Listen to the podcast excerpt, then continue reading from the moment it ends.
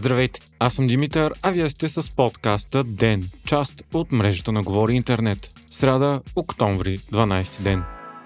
Руските власти за пръв път дадоха подробности за маршрута на бомбата, която взриви Кримския мост. Те твърдят, че взривното вещество е тръгнало от Одеса и е минало през Русе, после през няколко други държави, за да стигне до Крим. Това обаче противоречи на информацията на българските служби, които заявиха, че безспорно е установено, че нито камионът, нито взривното вещество са преминавали през територията на България. Според руската служба ФСБ обаче, взривното устройство е пратено от пристанището в Одеса и минало през страната ни в края на август, като то е било замаскирано с полиетиленово фолио на 22 парета с общо тегло 22 тона. ФСБ обяви, че е задържало и 8 души за подозрени, че са участвали в подготовката на взрива. Междувременно вчера лидерите на страните членки на Г7 осъдиха остро ракетните атаки на Русия срещу Украина и заявиха, че подкрепата им към Киев е непоколебима и че ще увеличат помощите си. Президентът на САЩ Джо Байден заяви, че Путин е преценил напълно погрешно възможностите на страната му да завладее Украина и въпреки това не смята, че ще бъде използвано ядрено оръжие. Думите на Байден идват няколко дни след като той предупреди, че светът се намира на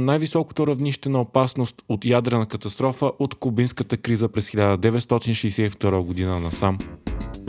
Ако не е друго, светът поне може да се отдъхне, че заплахата от унищожение от астероид става все по-малко вероятна. НАСА обяви исторически успех. Нейната сонда DART е успяла успешно да отклони орбита на астероида Диморфос. Това е първият случай, в който човечеството създава космическа сонда с намерение да унищожи. DART удари астероида преди две седмици. Диморфос не представляваше заплаха за Земята, но е с диаметър от 160 метра и ако подобен обект удари планетата ни, ще предизвика катаклизъм. Промяната на траекторията му след сблъсък сблъсъка е установена благодарение на по-големия астероид Дидим, около който Диморфос обикаля. Времето, за което той го обикаля е било 11 часа и 55 минути, а след сблъсъка с Дарт 11 часа и 23 минути. Това е промяна на траекторията далеч надхвърляща очакванията на учените 25 пъти над минималното необходимо изменение от поне 73 секунди. Експериментът на НАСА на стойност 325 милиона долара е изключително важен, защото ще позволи в бъдеще да се създаде планетарна защитна система от астероиди.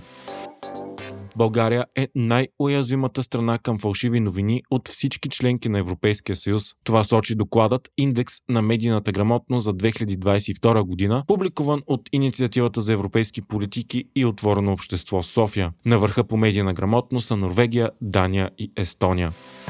Продължава чегите по повод появилата се преди няколко дни информация, че от Възраждане са регистрирали търговска марка с името Костя Копейкин. Именно така е най-популярен в обществото лидерът на партията Костадин Костадинов заради проруските му убеждения. Пракорът Копейкин се използва иронично за зависимост от Русия срещу дребни пари. От партията явно са решили, че регистрирайки търговска марка ще спрат хората да използват обидния пракор на Костадинов, но юридически това въобще не е така. За сметка на това обаче бе предизвикан обратен ефект и в последните дни в социалните мрежи се появиха хиляди коментари и мемета по повода. Самият Костадинов обявил във фейсбук страницата си, че неграмотните психодесни маргинали са изтълкували погрешно регистрацията на търговската марка. Според него Костя Копейкин всъщност бил положителен герой от романа Мъртви души на Гогол и бил руският Робин Худ. Секретарят на Възраждане Деян Николов пък заяви пред BTV, че марката е регистрирана за да се създаде фундация Костя Копейкин, чийто фокус ще е да се подпомагат даровите деца в сферата на литературата. Литературни експерти обаче коментираха, че прочета на мъртви души на Костадинов е крайно неточен, защото героят Копейкин там не е никакъв Робин Худ, а човек, който търси милост от власт имащите. Освен това, никъде в повестта не е споменато първото име на героя и той не е Костя, а капитан Копейкин, бивш капитан от руската армия, който е инвалид от войната и не може да работи, защото няма крак и ръка. Как може да се досетите, всичко това вместо да стихне подигравките ги провокира провокира дори още повече. Вие бяхте с подкаста Ден, част от мрежата на Говори Интернет. Епизода подготвих аз, Димитър Панайотов, а аудиомонтажът направи Антон Велев.